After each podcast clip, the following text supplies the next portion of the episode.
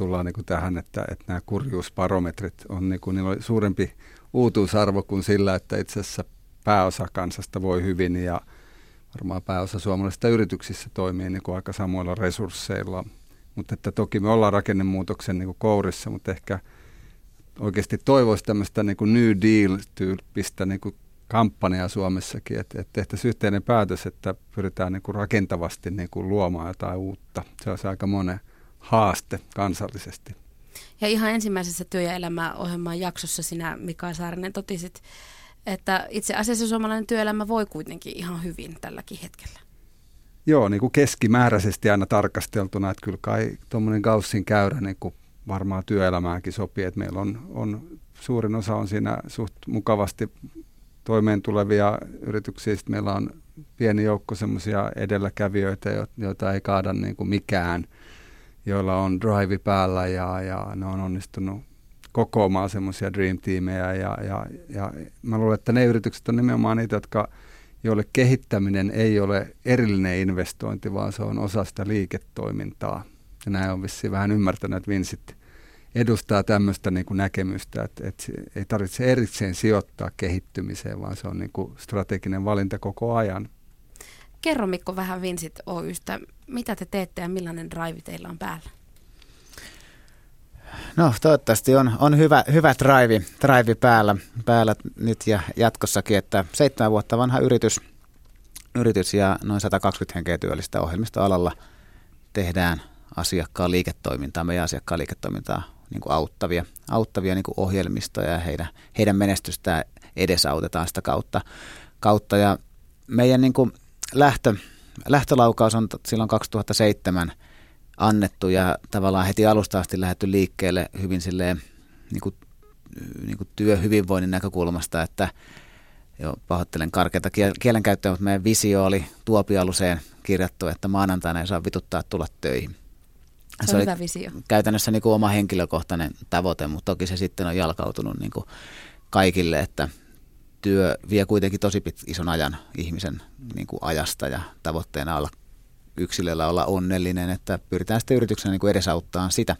sitä ja uskon, uskon siis vahvasti siihen, että tyytyväiset työntekijät, ne tekee tyytyväiset asiakkaat, jotka sitten pitkällä aikavälillä niin kuin, niin kuin tavallaan kannattelee se yrityksen liiketoimintaa, liiketoimintaa myös ja toivon, että me voidaan olla sellainen omanlainen esimerkki siitä, että, että kuuntelemalla yksilöä ja olemalla, antamalla ihmiselle niin kuin valtaa, mahdollisuuksia tehdä niitä asioita niin kuin järkeväksi näkee, niin myös niin kuin bisnesnäkökulmasta tulee menestystä.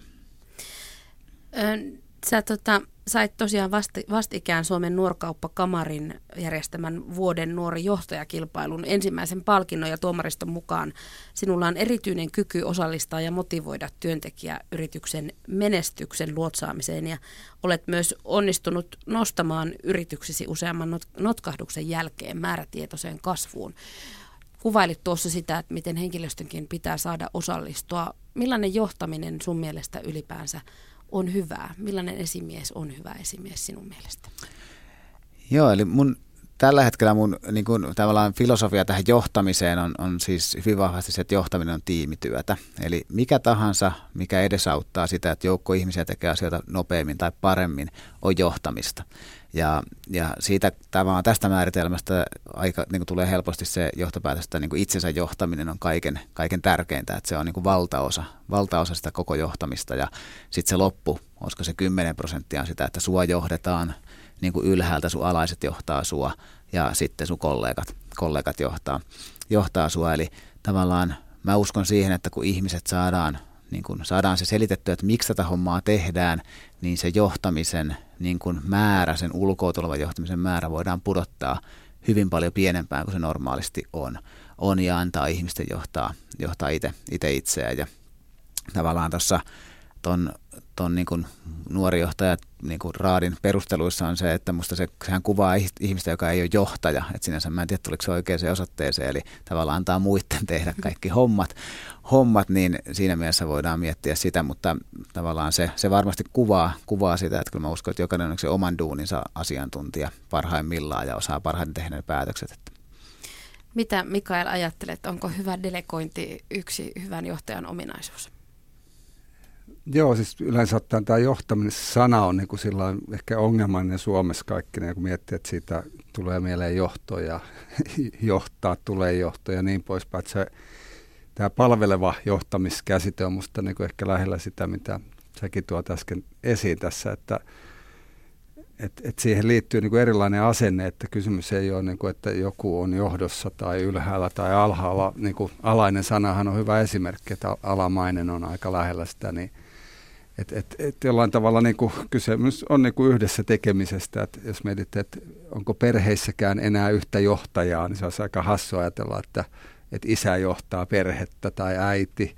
Että et, et jollain tavalla se on yksikkö, joka ohjautuu ja, ja vastuu välillä jakautuu toisille ja ei sitä tarvitse niin käskyttää tai delegoida erikseen, vaan silloin kun se toimii, niin asiat on niin kuin selkeitä – jo rakenteellisesti, että tullaan niin kuin tämmöisiin merkityksiin, että perinteisessä organisaatiossa johtaja istuu ylemmässä kerroksessa ja hänellä on sihteeri, johon otetaan yhteyttä ja, ja kaikki on kovin hierarkista, että tämä on ehkä se toinen ääripää, se vanha, josta meidän on niin kuin vaikea päästä eroon, koska arkkitehtuurikin jo monessa paikassa tukee sellaista vanhanaikaista niin kuin ei-palvelukulttuuria. Johtamisesta puhuttiin työ- ja elämäsarjassa tarkemmin myöskin syyskuun lopussa ja silloin vieraanamme kävivät henkilöstöhallinnon ammattilaisten Henry ryn toiminnanjohtaja Maija Eklöf sekä johtamisen ja organisaatioiden kehittäjä Tampereen yliopiston dosentti Pauli Juutia.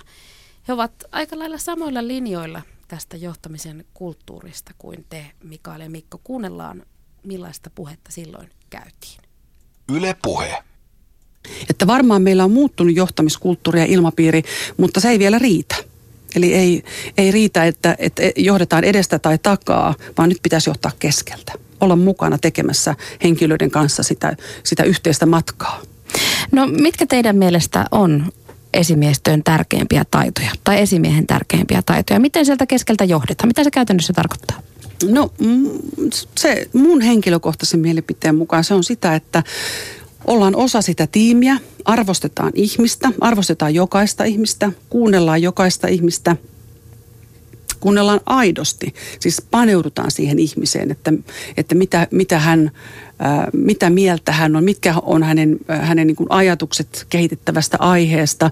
Ja kysytään lisää, että mitä sä sillä tarkoitat. Tämähän on mielenkiintoinen näkökulma sen sijaan, että lytätään, jos ei se, se mielipide osu niin kuin omaan mielipiteeseen. Tuossa on se vaikeus tosiaan, että meillä niin kuin esimiehet pääosin on asiantuntijoita myöskin. Eli ne on asiapitoisia insinöörivetosia, ei insinöörissä mitään pahaa, mutta siis tällainen niin kuin tietty asia, asiapainotteisuus näkyy siellä ja he eivät ole niin kuin sisäistäneet sitä ihmisen merkitystä siinä johtamisessa ja ne pitää niin kuin tätä esi- esimiestyötä niin kuin semmoisena alempi-tasoisena taitona. Kyllä. Kun sen sijaan tämä on niin kuin tosi vaikea ja herkkä taito ja se asiantuntemus on usein niin kuin, se on jo selkärangassa ja se Kyllä. osataan. Mutta että meillä niin kuin sanoitkin, niin osaamisen johtaminen on se keskeinen, mihin niin kuin suurin osa esimiestä vannoo.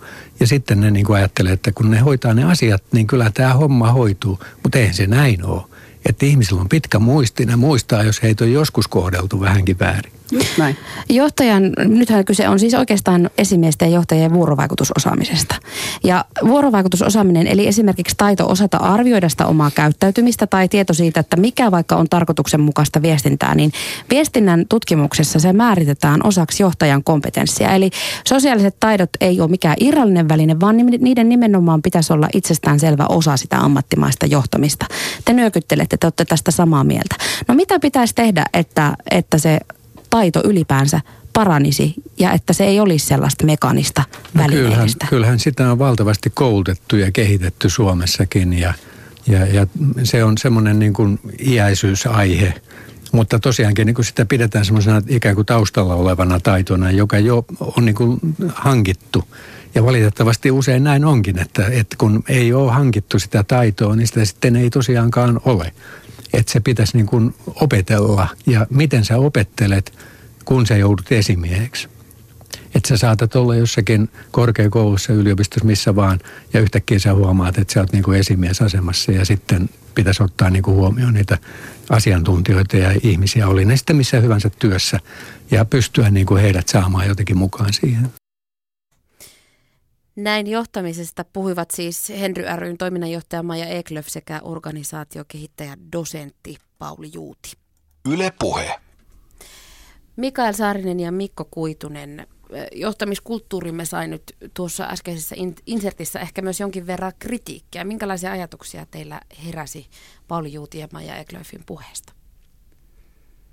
Niin ehkä siinä tulee esiin se, että, että johtamista meillä niin kuin ehkä turha paljon vielä niin kuin tarkastellaan tämmöisenä yksilöiden tekoina, eli tämmöinen niin kuin systeeminen näkökulma, mitä Mikkokin tuossa toi esiin, että, että ei kysymys ole vain yksittäisistä ihmisistä tai, tai edes ihmisten vuorovaikutuksen johtamisesta, kun siinähän on asiakkaat mukana ja, ja meidän systeemi siinä ympärillä, jossa me toimitaan, että, että, että, että johtaminen niin kuin kuuluu kaikkeen tähän – ja silloin niin kuin on vaikea irrottaa sieltä yhtä ihmistä ja, ja kouluttaa ja kehittää häntä, vaan meidän täytyisi tätä koko systeemiä niin kuin pyrkiä siihen vaikuttamaan.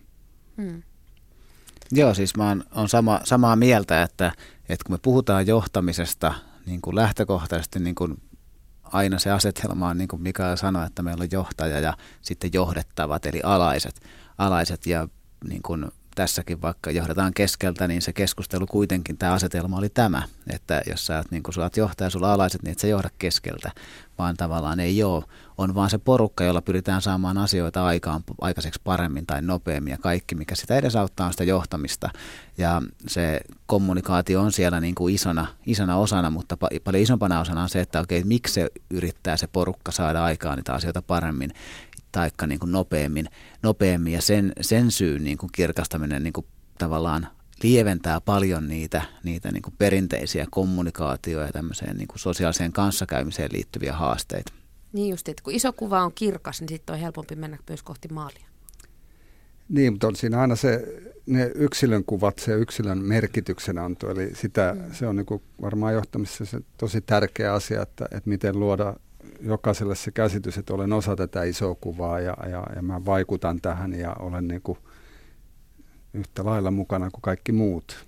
Joo, tätä tarkoitan just sillä, että, että miksi, niin se on se henkilön miksi, miksi että, että tavallaan siitä yrityksen miksi on, on niin kuin, voi olla joskus vähän kaukainen, kaukainen, niin sen pitää olla se yksilön, yksilön miksi pitää olla selvällä. Tiivistäkää vielä, että mihin suuntaan te toivotte, että suomalainen jos voi käyttää sanaa johtamiskulttuuri. Toki se riippuu vähän organisaatiosta, työyhteisöstä, sen koosta ja kaikesta siitä muusta, mutta tota, mihin suuntaan te toivoisitte suomalaisen johtamiskulttuurin menevän tulevaisuudessa? Lisää avoimuutta ja läpinäkyvyyttä, niinkö? Mitä se voisi olla? En mä tiedä, kyllä ehkä tämä dialogisuus, niin sen lisääminen, tämmöisen niin kuin kysymys siitä, että, että jollain tavalla niin kuin ollaan, pyritään niin kuin luomaan yhteyksiä ja, ja keskustelukulttuuria jollain tavalla niin kuin yhdessä tekemään asioita sen sijaan, että ajatellaan, että jonkun täytyy miettiä asiaa ja sitten kommunikoida ja johdattaa porukka sen asian ääreen, niin se, se, se ei varmaan enää nykyaikana riitä enää, että patruunatehtaissa se ehkä vielä riitti siihen, mutta nyt musta tuntuu, että, että business on niin hektistä, että et silloin, silloin sä oot aina myöhässä, että, että jos sulla on kymmenen ihmistä miettimässä suuntaan, niin se on taatusti niin kuin parempi vaihtoehto. Joo, eli tavallaan jos yksi asia, yksi asia niin mun mielestä sen niin kuin nykyisen yhden dominantin tarinan, eli totuuden, joka on se yrityksen patruunan kertoma niin kuin strategiapläjästä joku vastaava, niin sen korvaaminen se on niin kuin useilla, useilla niin kuin rinnakkaisilla tarinoilla, tarinoilla, josta sitten se yrityksen tarina niin kuin luodaan niiden, että mikä niistä on yhteistä, niin niin, niin sen hyväksyminen, että niitä on niin kuin useita niitä strategioita joka tapauksessa ja niiden niin kuin kuuleminen ja niistä keskustelu, niin sen, sen, niin kuin ton, niin kuin sen yhden tarinan tilalle tuominen on olisi se tär, niin kuin yksittäinen tärkeä asia. Niin tietenkin ennen kaikkea, kun tullaan taas sit johtamisen kehittämiseen, niin minusta meidän pitäisi päästä siitä yksilöstä pois ja siihen systeemiseen suuntaan niin, että, että kysymys ei koskaan ole, kun johtamista muutetaan niin kuin pelkästään ihmisten tai vuorovaikutusten johtamisesta pelkästään, että, että niin nähdä se kokonaisuus mm.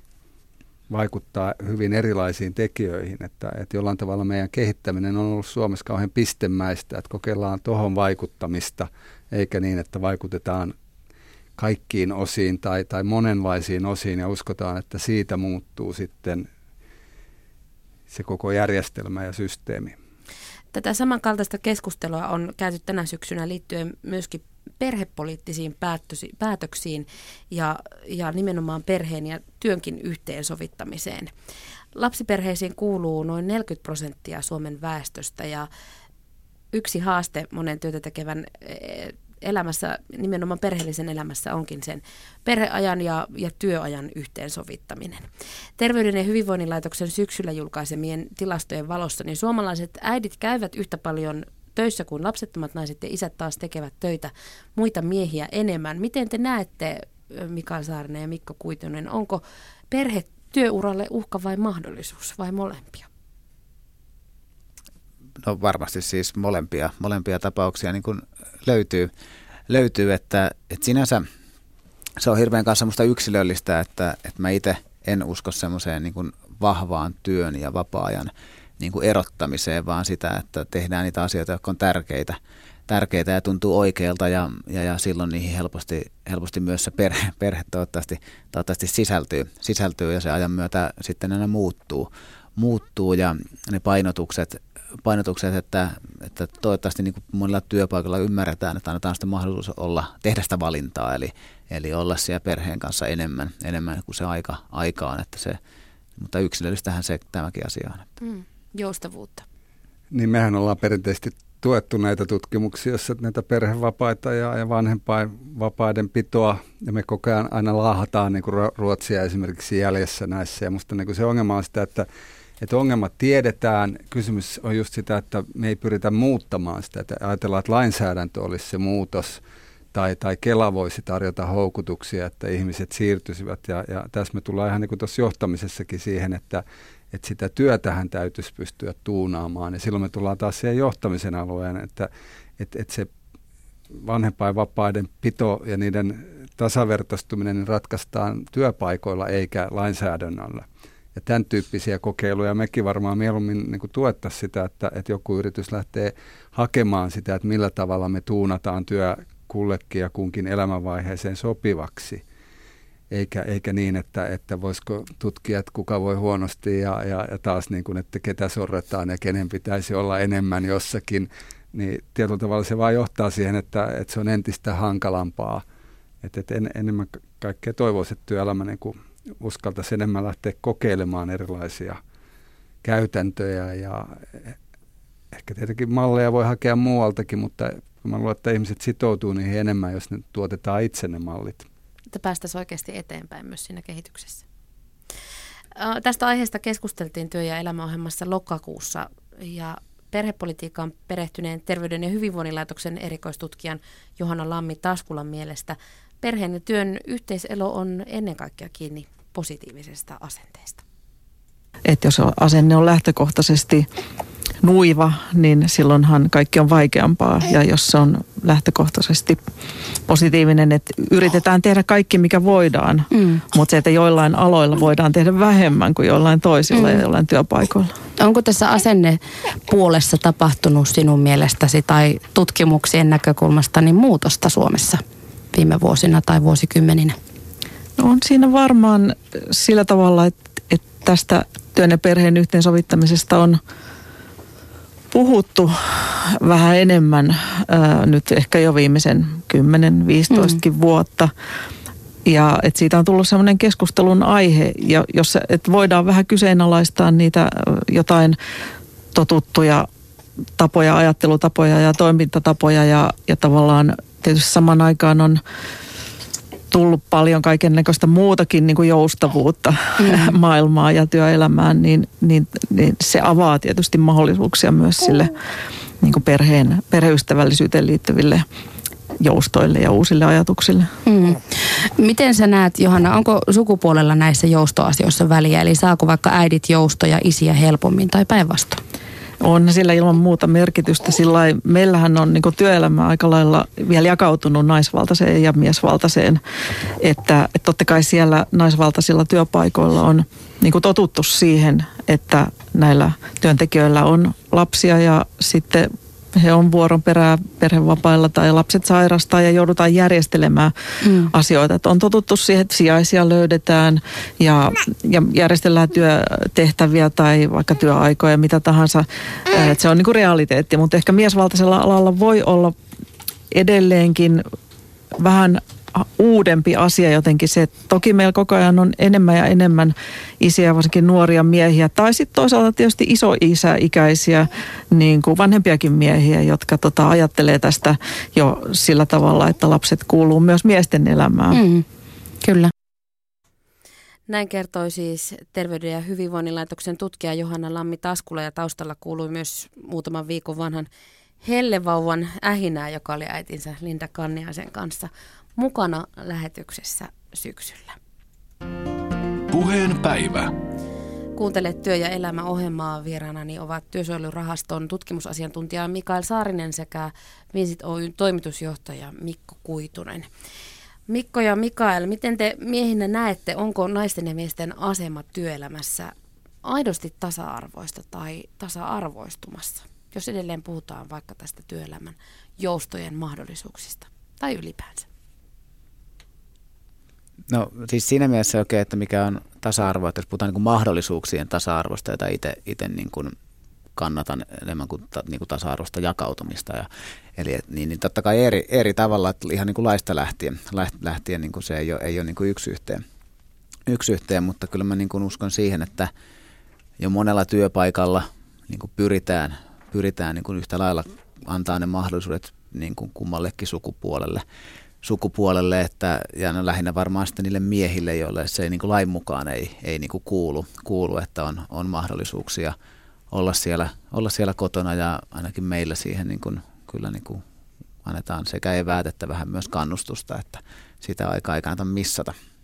Onko se otettu vastaan ö, tavallaan se kannustus, että onko ihmiset rohkeasti jääneet vaikkapa kotiin, miehet nimenomaan? Joo, kyllä meillä on, meillä on useita, useita, että mehän ollaan siinä iässä, että porukka lisääntyy kuin pupujussit, että tapauksia on, on paljon ja kyllä monet, monet hyödyntää, hyödyntää niin kuin, niin kuin, ei pelkästään näitä niin kuin isä, isä, isäviikkoja tai mm. muita, vaan sitten jäävät ihan hoito, hoitovapaalle vapaalle ja sitten palaavat, palaavat sieltä sitten duuniin, duuniin puolen vuoden tai vuoden, vuoden päästä tai minkä ajan päästä nyt sitten palaavatkin. Et siinä mielessä niin kun se näkyy, että si- siihen suhtaudutaan positiivisesti. Mä luulen, että se meillä on se osuus on isompi, isompi ehkä kuin, kuin, niin kuin verrok, verrokkiyrityksissä yrityksissä ja sitä kautta sinänsä se toimii ja meillä on paljon joustoja ja sitten porukka käyttää niitä, jos vaikka puoliso on työpaikassa, missä joustoja ei ole, että siinä mielessä me, me kärsitään siitä, kun muut, muut yritykset ei ole näin joustavia, mutta uskotaan kyllä, että se, se kantaa hedelmää sitten pitemmällä aikavälillä. Niin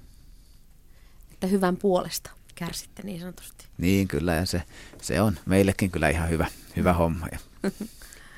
Et kyllähän, kyllähän tietenkin naisen euro työelämässä on halvempi kuin miehen euro, että, että se on varmaan semmoinen suurin epäkohta, joka suomalaisessa työelämässä on. Että, mutta että kaikki ne mä vierastan edelleen tätä niin kuin perhevapaiden pitomallia tai, tai koko ongelman niin tutkimista siinä mielessä, että jos olisi, itse olin 70-luvulla joskus kesäsin maatalossa veljeni kanssa ja muistan siellä, että jos heiltä olisi silloin maatalousyrittäjiltä silloin aikoinaan kysytty, että toteutuuko teillä tasa-arvoinen perhemalli, niin olisi ollut varmaan aika kummissaan, koska se oli äiti tai isä, yleensä äiti taisi lähteä aamulypsylle ja niin poispäin siellä ja ne oli niin kuin jaettu ja todennäköisesti heillä ei ollut perhevapaita eikä muuta, koska ei ne lehmät niin kuin toimi sitten sillä, että, niin. että ollaan vapaalla ja ei ollut lomittajia, että et, et, niin kuin mä tuun tähän, mitä Mikko toi esiin, että, että kyllä se niin kuin ennen kaikkea on kysymys taas siitä, että miten yritys johtaa tällaistakin asiaa, minkälainen niin kuin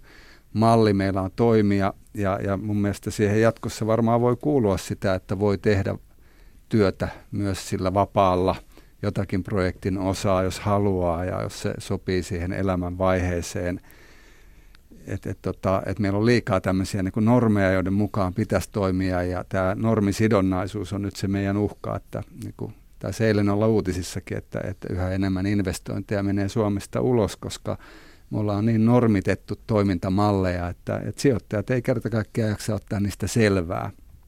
Ja sama tulee ehkä tähän, että, että tämä asia niin kuin tutkimalla ratkeaa, eikä säätämällä lakeja tai pyrkimällä Ruotsin kaltaiseksi, koska me ollaan kuitenkin erilainen maa, vaan meidän täytyisi niin kuin löytää niin kuin omia paikallisia ratkaisuja siitä, että millä, millä tavalla niin kuin on järkevästi niin kuin ja ratkaistu tämä asia. Mä uskon, että monet yritykset on siihen pystynyt ja, ja yksilötkin. Mm. Päästä pois poteroista niin sanotusti. Niin ja sitten semmoisista ikään kuin mustavalkoisista malleista, että, että olet sorrettu tai, tai et ole tasa-arvoinen tai muuta. Mm. Että, että ehkä se järkevämpi on katsoa sitä, että, että miten me ratkaistaan tämä asia. Joo, mä oon samaa mieltä siitä, että semmoiset niin kuin niin kuin ne, yleensä ne tilanteet on kuitenkin yksilöllisiä, että niitä pitäisi pystyä käsittelemään niin kuin aina, aina niin kuin yksilöllisesti, että mikä tässä tilanteessa on, on niin kuin hyvä, hyvä malli ja joilla ei voi olla se, että joku homma on niin mielenkiintoinen tai kiinnostava tai tärkeä, että se voi olla syynä, että ei sitten hyödynnetä tästä mahdollisuutta, kun taas sitten se voisi olla hyvinkin mahdollista, että sitä tehdään niin kuin pienellä osuudella sitten vaikka sieltä kotoa, kotoa käsin, käsin, että se ajattelun niin kuin vapauttaminen siitä, että tämä on niin kuin joko tai malli, niin, niin se, on, se on tosi tärkeää. No mitä pitäisi tehdä, että useampi yritys toimisi niin kuin vaikka teidän Finsit Oy toimii? Että olisi, olisi joustavampaa ja olisi jotenkin semmoista jouhevampaa ajattelua. Tarvisiko kuitenkin sitten, onko se niin lähteekö se sieltä yhteiskunnasta ja yhteiskunnan rakenteiden avaamisesta tai muuttamisesta? Vai kuinka paljon siihen voi oikeasti vaikuttaa yksilötasolla? Miten te olette vaikka onnistunut siinä? No siis en, en näe kyllä ihan, ihan niin kuin, siis kovinkaan todennäköisenä, että just vaikka joku laki säätämällä, että pitää olla enemmän, enemmän niin kuin jousto, joustoa, että se olisi tässä se malli, että vähän niin kuin päinvastoin. Se olisi että yllättävää. Niitä, se olisi tosi yllättävää, että asetuksia muita niin kuin höllentämällä ja sallimalla se, niin kuin, että en mä niin kuin, kovin helppoa en näe, että mä uskon, että aikavälillä jollain aikavälillä niin kuin markkinatalous hoitaa tämän, eli ne työpaikat tulee valituksi, jotka tarjoaa tämmöisiä mahdollisuuksia, ne menestyy yrityksinä pitemmällä aikavälillä, mutta tokihan tämä niin kuin evoluutiosykli on aika rauhallinen, että, että ei niin kuin ihan heti ei tämä auta, että varmaan se niin kuin keskustelu, keskustelu, että mitä on, miten on hommat saatu toimimaan, niin ne positiiviset esimerkit tässä saattaa rohkaista sitten vähän nopeampaankin muutokseen kuin se, että odotetaan markkinatalouden voimia. Toisaalta miehethän on jo hävinnyt niin kuin kamppailun aivopääomasta, että, että naiset on vallannut yliopistot ja, ja mä uskon, että ei tässä kauhean pitkään mene, kun yhä enemmän naisia on niin kuin vetämässä yrityksiä ja niissä johtokunnissa, jotka sitten tekee näitä isompia linjauksia isoissa yrityksissä, että kyllä mä luulen, että, että erilaisia malleja tulee olemaan, mutta varmaan Vincentin esimerkki on niin kuin siitä erilainen, että te olette lähtenyt niin scratchista hakemaan – niin kuin omaa teille sopivaa mallia. Ja nyt yritys, jossa on niin kuin kulttuuri toimia tietyllä mallilla, niin siitä on tosi vaikea päästä eroon, että, että on joskus tehty jopa sosiologisia kokeita, jossa on niin tyhjennetty taloja täytetty uusilla ihmisillä ja yllättäen ne niin kuin organisoituu samoihin laumoihin kuin se vanha organisaatio. Kiinnostavaa. Et, et, et, niin kuin, tämä on voimakas, niin kuin, että et jollain tavalla kyllä musta tuntuu, että jotakin pitää hajottaa, että saa, tämä on vähän niin kuin yhdessä pariterapiassa oli se esimerkki, että jos sä haluat suoran nenän, niin se vinossa oleva nenä pitää ensin hajottaa. Ja se, se on aika ikävä ajatus. Mutta sen jälkeen se voidaan laittaa paikalleen. Uuden työn opiskelu ja alan vaihtaminen on tutkimusten mukaan vielä jokseenkin harvinaista, mutta rohkeita suuntansa muuttajia löytyy kuitenkin yhä enemmän. Mikä saa aikuisen muuttamaan työelämän kurssia? Ajako siihen uhkatyöttömyydestä vai kaipuu pitkään kyteneiden haaveiden toteuttamiseen. Tätä pohdittiin syksyllä Ammattiliitto Proon tutkijan Petri Palmun sekä Uudenmaan TE-toimiston ammatinvalinta- ja uraohjauspsykologin Moira Jaakolan kanssa. Ammatinvaihtoa äh, lähdetään miettimään hyvin monenlaisista eri syistä. Saattaa olla, että ollaan tehty pitkä ura jollain tietyllä alalla ja, ja sitten alkaa joko niin kuin kiinnostaa muut asiat, elämän arvot muuttuu tai sitten on, voi sanoa niin, että on enemmän niin kuin työntöä pois siltä vanhalta alalta. Mutta usein taustalla on se, että on niin kuin pitkä, pitkä ura jollain tietyllä, tietyllä alalla ja sitten se on jotenkin ihan luonnollista ja inhimillistä, että ää, sitten aletaan miettiä, vähintään miettiä sitä, että olisiko jotain muuta ihminen muuttuu ja kasvaa, niin haaveetkin vaihtuu. Joo. Ehkä semmoisia isoja kokonaisuuksia on just tämä niin työllistymistilanteet, että, että jos joltain ammatilta alkaa työpaikat vähenemään ja sitten on se itse työn sisältö, jos, jos siinä kokee, että ei pääse sitten toteuttamaan itseään siinä määrin, mikä on itse asiassa aika yleistä tässä meidänkin yksityisen sektorin toimihenkilöiden joukossa. Sitten huonot palkat on yksi ja sitten varmaan terveydelliset tekijät vaikuttaa ja teki, siinä on ikä, ikä mun mielestä aika isona taustatekijänä sitten. Mm. Ketkä alaa tänä päivänä vaihtavat? Onko näkyvissä semmoista isoa liikettä esimerkiksi, että joltakin tietyiltä aloilta lähdetään ja jollekin tietyille aloille pyritään?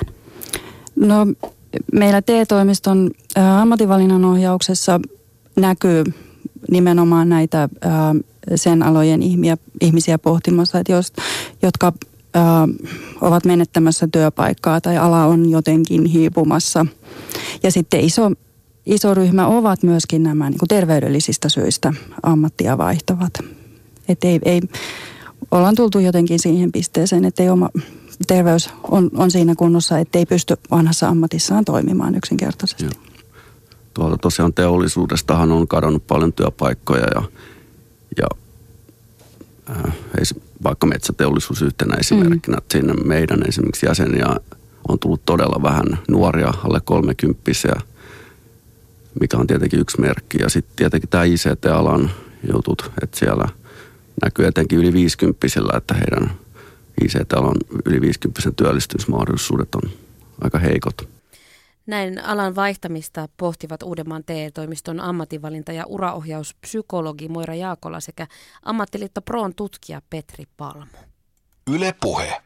Mikael Saarinen ja Mikko Kuitunen, niin kuin tuossa kuultiin, alan vaihtaminen on haastavaa, mutta toisaalta yleistyy, niin mitä se mielestäni kertoo tämän ajan yhteiskunnasta ja työelämästä ylipäänsä, että alaa aikuisielläkin vaihdetaan ehkä rohkeammin kuin ennen?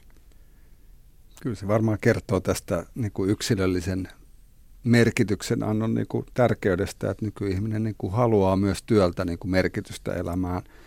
Samalla laillahan puolisoita vaihdetaan entistä tiuhempaa Suomessa, että et, et, et ihmiset etsivät itselleen tärkeää ja, ja haluavat tehdä mielekästä työtä ja se mun mielestä asettaa tietenkin työelämälle – ihan uudenlaisia vaatimuksia, niin kuin esimerkiksi tälle johtamiselle, josta puhuttiin, tai perhevapaille, että, että ne täytyy ottaa huomioon. Muuten ihmiset voisivat äänestää myös jaloillaan.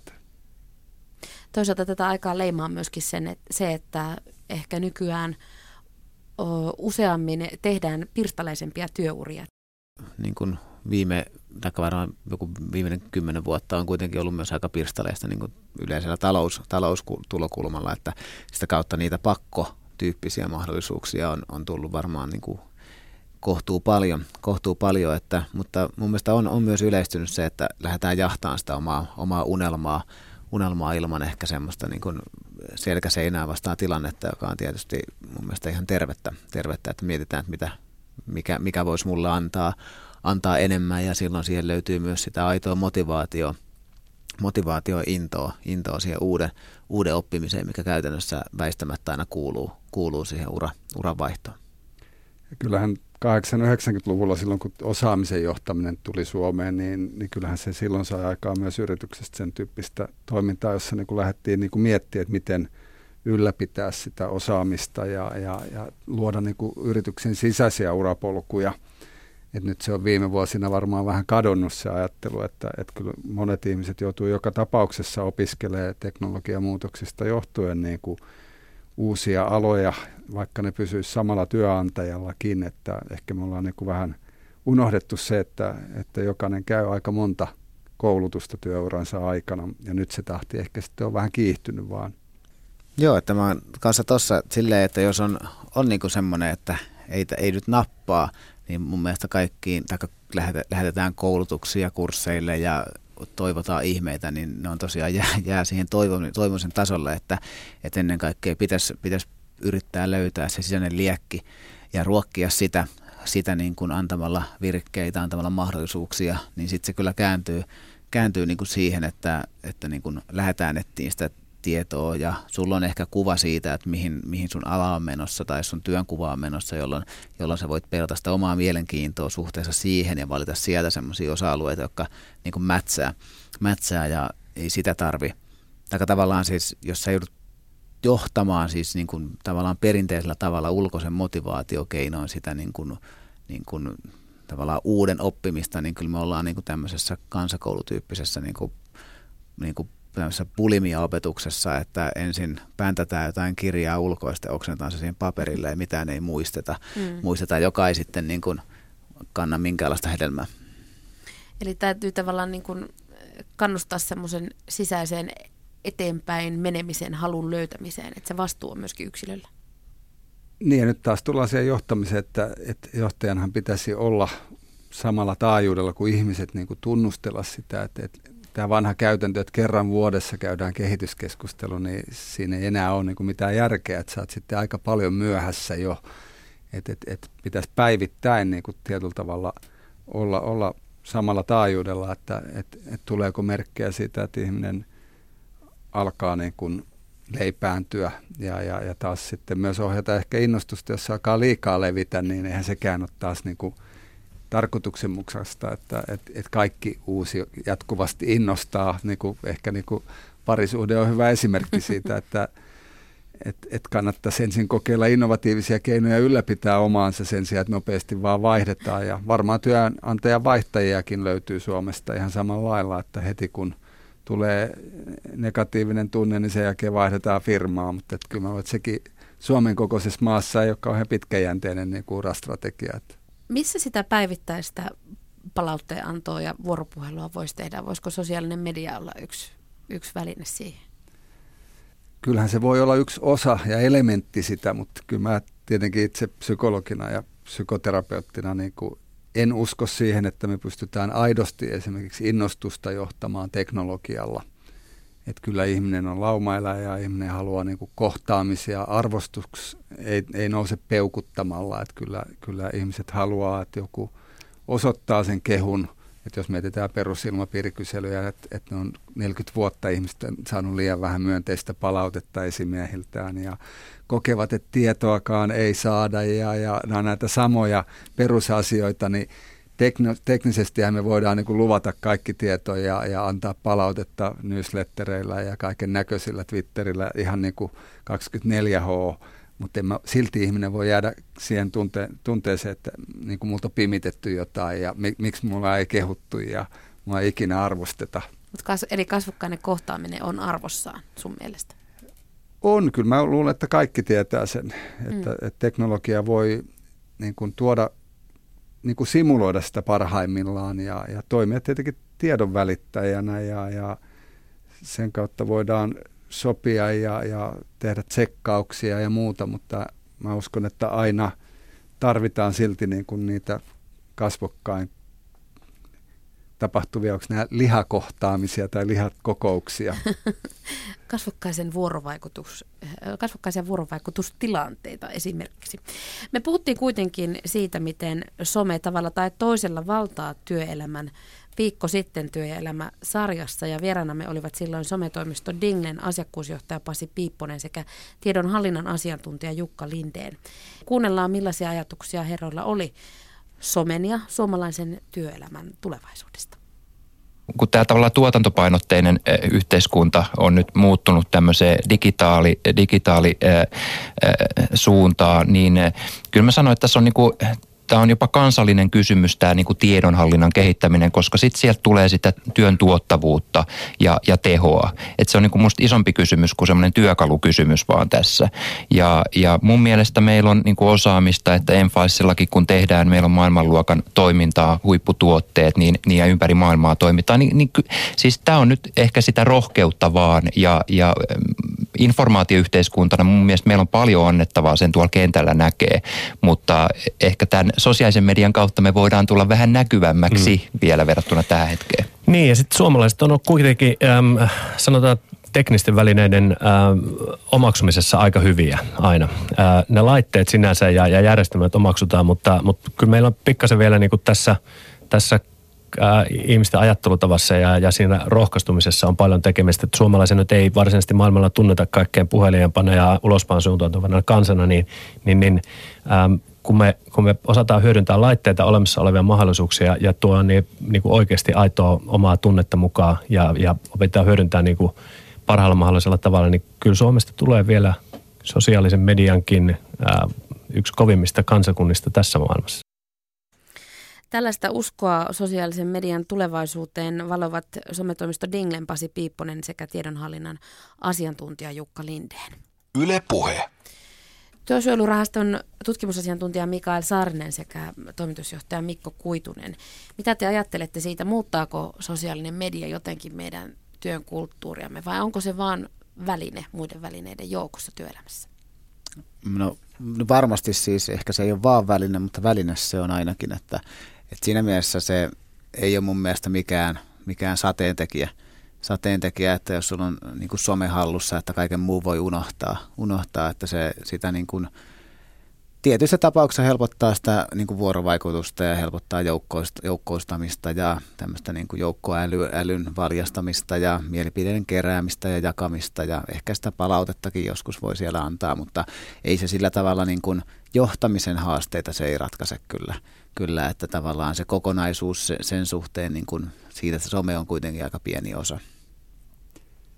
Niin ja ehkä tuossa äskenkin puhuttiin enemmän informaation hyödyntämisestä, mm. että tämmöinen niin kuin big data-tyyppinen niin kuin informaation tehokkaampi pyörittäminen ja sen seulominen ja muu, niin, niin mä luulen, että se, se on se, jossa ehkä suomalaisuuskin ja me voitaisiin niin kuin tulla esille voimakkaasti, että, että kyllähän se niin kuin huvittavaa on, jos mietitään, että me puhutaan, että me ollaan niin suuressa somemaailmassa, niin kuitenkin kaikkein suosituimpia ovat erilaiset niin kuin hassut videot YouTubessa. Niin, Pörröeläinvideot. Kissavideot. Niin, niin, niin voisi sanoa, että eihän siinä nyt sinänsä ole mitään uutta. Niin. Ennen niitä katsottiin kaitafilmillä ja niin poispäin, mutta niin kuin, ei, ei se ole kauheasti kehittynyt siitä vielä. Että mä luulen, että tietenkin Suomi voisi olla niin kuin tämä itsensä mittaaminen, tämä quantified self-tyyppiset asiat, niin terveyteen liittyvät ihmisen niin kuin tämmöisiin niin perimmäisiin elämänarvoihin kytkeytyvät asiat, niin sen tyyppiset sovellukset varmaan niin kuin on ne, jotka lyö läpi huomattavasti enemmän kuin se, että voinko viestiä 5000 ihmisen kanssa yhtä aikaa. Että et, et ne on niin kuin aika yksilöllisiä kuitenkin sellaiset ja, ja niistä maksetaan rahaa myös, että suurin osa somestahan kuitenkin perustuu mainostuloihin ja, ja sen käyttäjien yksityisyyden jakamiseen, joka varmaan on semmoinen, joka tulee niin kuin muuttumaan. Että ei ehkä, monet ihmiset jatkossa ehkä halua, että heidän kuluttajatietojaan niin kuin levitetään ja myydään ympäri maailmaa. Läpinäkyvyyden ei tarvi ulottua sinne asti.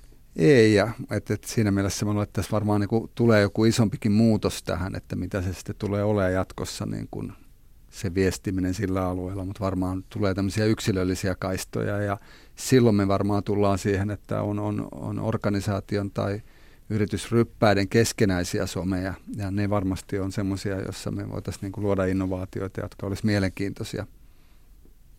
No millaiset asiat tulevat teidän mielen, mielestänne tai teidän visioiden mukaan vaikuttamaan suomalaisen työn tulevaisuuteen siten, että ne muuttaisi sitä? Digiosaamisesta nyt puhutte paljon, että erilaisia innovaatioita, mutta millaisia muita innovaatioita suomalaisen työelämän hyväksi olisi hyvä tuoda esille? No kyllä mä näkisin, että, että jonkunnäköinen semmoinen, siis tämän rakennemuutoksen niin kuin näkeminen yleensä ottaen, että me ollaan siirretty niin kuin toisenlaiseen niin kuin ympäristöön, niin se on vielä varmaan näkemättä monessa toimialassa.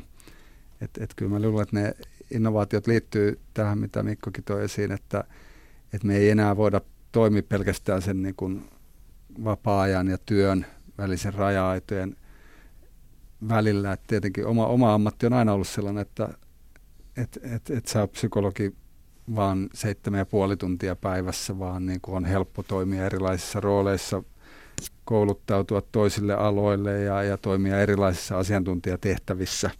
Että kyllä mä luulen, että tämmöinen tulee – lisääntyy ja, ja, ja niin kuin hyvä kysymys, että miten työelämä voi antaa niin kuin joustoja myös niin kuin yhteiskunnan tasolla tähän. Hmm. Joo, siis ajatellaan kansakunnan, kansakunnan näkökulmasta, niin kyllä suurimmat voitot on niissä rakenteissa, että yksittäisten yritysten menestystarinat ei sinänsä Oy Suomi ABta vie, vie eteenpäin, eteenpäin, että mieluusti, mieluusti näkisin, näkisin sen niin kuin niin kuin aidosti semmoisen niin kuin eteenpäin suuntautuvan yhteisen ajattelun nostavan päätään ja sen, että jos me nyt halutaan päästä eroon sitä johtaja-alainen asetelmasta, niin mä haluaisin päästä eroon niin kuin työn, työnantaja, työntekijä tai työntekijät ja työnantajat tai valtio ja joku, joku muu, muu että, että tavallaan se, että ei pyrit, että pyrittää samalle puolesta köyttä, köyttä vetään sitä rekeä eteenpäin, eikä niin kuin vedetä toisemme vastaan unohtaa, että se reki onkin pelolaita. Niin, tai vedetä laput silmillä omissa osoitteissa. Niin, no hyvä esimerkki on, että jokainen keskusjärjestö on nyt lanseerannut oman ohjelmansa, miten Suomi pelastetaan, niin onhan se aika niin kuin erikoinen ajatus, että, että minkä takia he eivät yhdessä niin kuin nyt kerrankin mietti sitä, että mit, mitä me voidaan yhdessä tehdä tälle. Että jollain tavalla mä luulisin, että niin kuin tämmöinen verkottuituminen ja rajojen ylittäminen niin kuin on, on iso haaste, että, että tällä hetkellä niin kuin sanoinkin eilen, että, että investoijat pelkäävät Suomea, mutta ihan samalla lailla niin kuin meillä on tämmöinen ajatus, että yrittäminen olisi helppoa Suomessa, mitä se ei ole. Että itselläkin on 15 vuotta yrittäjätaustaa, niin, niin kyllä Suomen pitäisi purkaa niitä rakenteita, jotka estää esimerkiksi yrittäjyyttä ja, ja, ja, ja keskittyä esimerkiksi tutkimaan myös yrittäjyyttä ja sen, sen niin kuin helpottamista – et, et, et meillä on niin kuin monenlaisia tämmöisiä, niin kuin pitäisi nähdä ihan kokonaan uudestaan näitä asioita eri näkökulmasta. Ja se on aika vaikeaa, koska ihminen niin kuin on tottunut näkemään omasta näkökulmastaan, että en tiedä tarvitaanko me just tämmöinen syvä lama, että sen enää murtuu ja sen jälkeen niin kuin ollaan valmiita tekemään niin kuin radikaaleja – muutoksia, jotka voi vaikuttaa tähän koko systeemiin. Niin, kyllähän puhutaan siitäkin, että ihminen joskus tarvii jonkun kriisin muuttaakseen omaa elämänsä, niin onko sitten sama tilanne myöskin työelämän muutoksessa? Ikävä kyllä se aika usein on, mutta että tietenkin muistaakseni työministeri joskus arvioi yhdessä tutkimuksessa, että Suomessa on 20 prosenttia tällaisia yrityksiä, joita voidaan kutsua proaktiivisiksi, eli ne toimii ennen kuin ovat kriisissä. Tämä varmaan on niin kuin se, että jos me saataisiin se 80 prosenttiin, niin, niin silloin tämä järjestelmä muuttuisi, että meillä olisi niin paljon painetta niiltä muuttujilta, että myös yhteiskunnan pitäisi muuttua. Mutta jos nyt muuttujia on vähemmistö, niin silloin me voidaan säilyttää tämä rakenne hyvin samanlaisena. Ja sama yrityksessä, että jos suurin osa haluaa muutosta, niin vaikea se johtajan sanoa, että en mä missään nimessä halua tätä. Mutta jos siellä on vain yksi innokas, niin on aika selkeää että voidaan mennä sillä enemmistön tavanomaisella tavalla eteenpäin.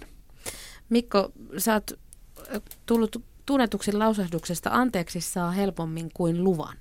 Mihin sä pyrit tällä toteamuksella? Miten sä itse toteutat sitä ajatusta työelämässä?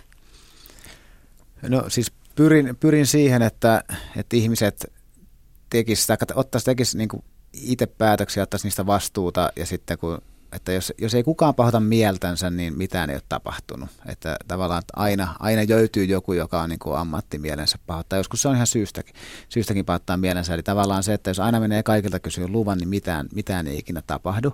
tapahdu. Ja sitten jos sä teet niin kuin omasta mielestä pyyteettömästi oikein päätöksen, niin, niin sen, sen jälkikäteen, niin kuin, että okei nyt näin, näin kävi, mutta näin mä, tämän takia mä tein, niin yleensä se anteeksi tulee niin kuin paljon helpommin niin kuin totta kai pitäisi tullakin, että, että tavallaan monet, kun jotain uutta lähdetään tekemään, niin en tiedä mikä siinä on, mutta me nähdään niin kuin ne uhat, niin kuin oli, oli Mikael nosti sen haussa, alussa esiin, että se on se uhka, että tavallaan yes but ajattelu on niin vahva, vahva ja sitten näillä muutoshakusilla tyypeillä on se why not ajattelu, että tavallaan se, että että ei niitä jees-battereilta ei pitäisi käydä kysyä mitään, vaan sitten todeta lopputulokset ja sitten kohdata jäljet, siihen tarvetta, että sen takia sitä pyrin viljelemään.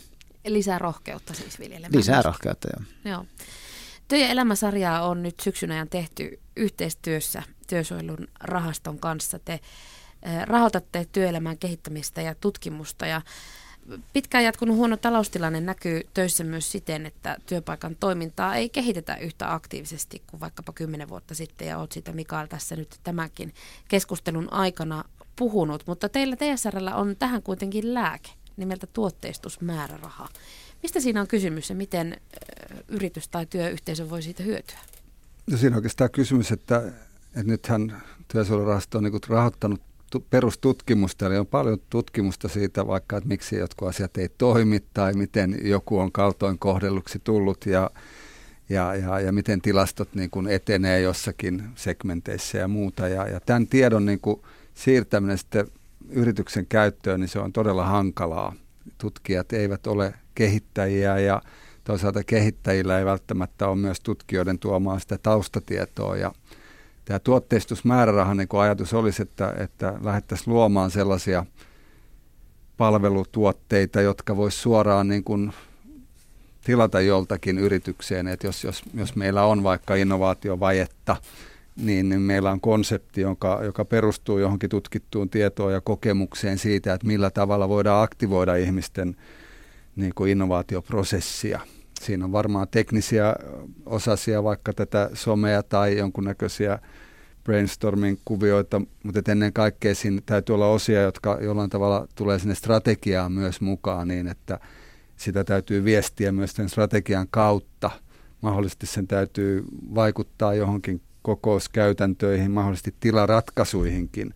Että et, et tämmöisissä konsepteissa niin kun yritetään, ei ole vain niin tämmöisiä yksittäisiä työkaluja, että kokeile tota ja katso, että jos teillä menisi paremmin, vaan enemmän niin kuin tämmöisiä niin kuin holistisempia palvelukokonaisia, jossa yritetään niin kuin vaikuttaa siihen systeemiin.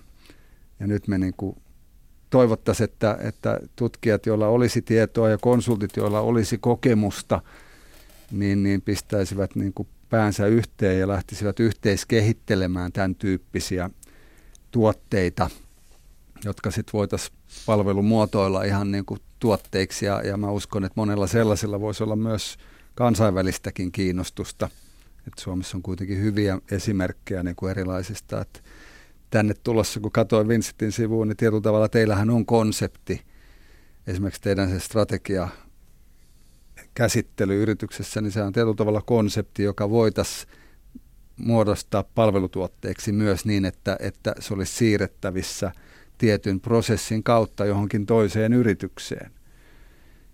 Mutta se ei mene sillä että se vaan niin kuin tehkää juuri niin kuin me tehtiin, vaan siinä konseptissa pitää olla se implementointi, että millä tavalla tämä juurutetaan tämän toisen yrityksen arkeen ja minkälainen sovellus siitä tulee.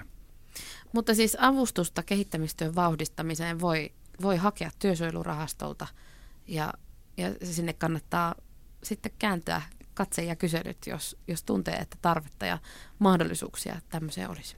Joo, mun mielestä, että heti kun on innostunut jostain ja, ja haluaa niin lähteä miettimään, että, että me, me, mulla on jotakin kumppaneita, jotka tarjoaa esimerkiksi jotain palvelua, jolla, jossa on innovatiivinen näkökulma, niin me ollaan aina kiinnostuttu.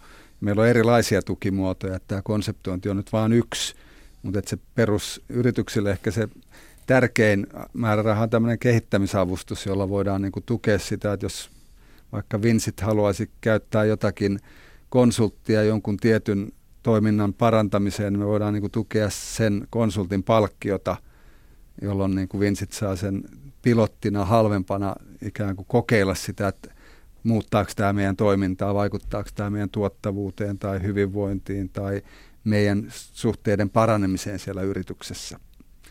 Mutta jos tänne loppuun tiivistetään, niin rohkeus ja aktiivisuus itsensä ja työn kehittäminen ylipäänsä, niin onko ne avaimia siihen, että suomalainen työelämä voi hyvin myös tulevaisuudessa?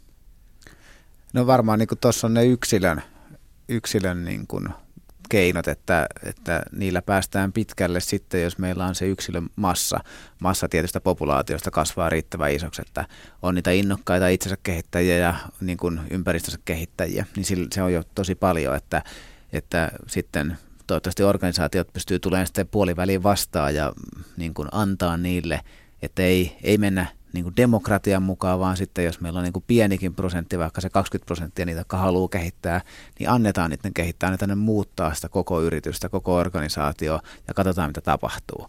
Ja sitten jos ei toimi, palataan vanhaan. Se pitää aina muistaa, että, että kun tekee paljon kaikkea, niin väkisin tulee tehtyä jotain oikein, mutta silloin kun ei tee oikein, niin se pitää lopettaa heti, heti että tavallaan se niin kuin ylianalysointi ja valmistelu ja kaikkien tuen saaminen jonkun asian taakse, niin sitten taas kuluu aikaa niin paljon, että se kohde onkin jo vaihtunut, että sitten kun me mennään siihen kohteeseen, mikä oli kaksi vuotta sitten oikein, niin se on nyt väärä, väärä että tehdään, tehdään niin kuin asioita pienellä askelilla, korjataan tarvittaessa, niin se sitten organisaation puolelta yhdistettynä tuohon. Kyllä mä lisäisin tietenkin tämän kyvyn niin kuin kestää vastoinkäymisiä ja, ja olla pitkäjänteinen niin kuin sen lisäksi, että me voidaan niin kuin tuottaa säännöllisesti myönteisiä kokemuksia ja, ja niitä merkityksiä, että et, et nämä molemmat niin kuin tarvitaan, että et muuten touhusta voi tulla hirveän lyhytjännitteistä. Joo, toi on erittäin hyvä, että tavallaan se suunta, mitä ollaan tekemässä, niin sehän pitää olla – olemassa ja sille pitää olla niin perusteet ja se miksi pitää olla selvä ja sitä kohti mennään, että sitten ne toimenpiteet sitten, että miten sinne päästään, niin nehän sitten pyörii siinä omaa rullaansa, mutta ei tosiaan, että se koko, koko niin kuin tar- targetti ei saa muuttua kyllä niin kuin joka, joka homman kanssa.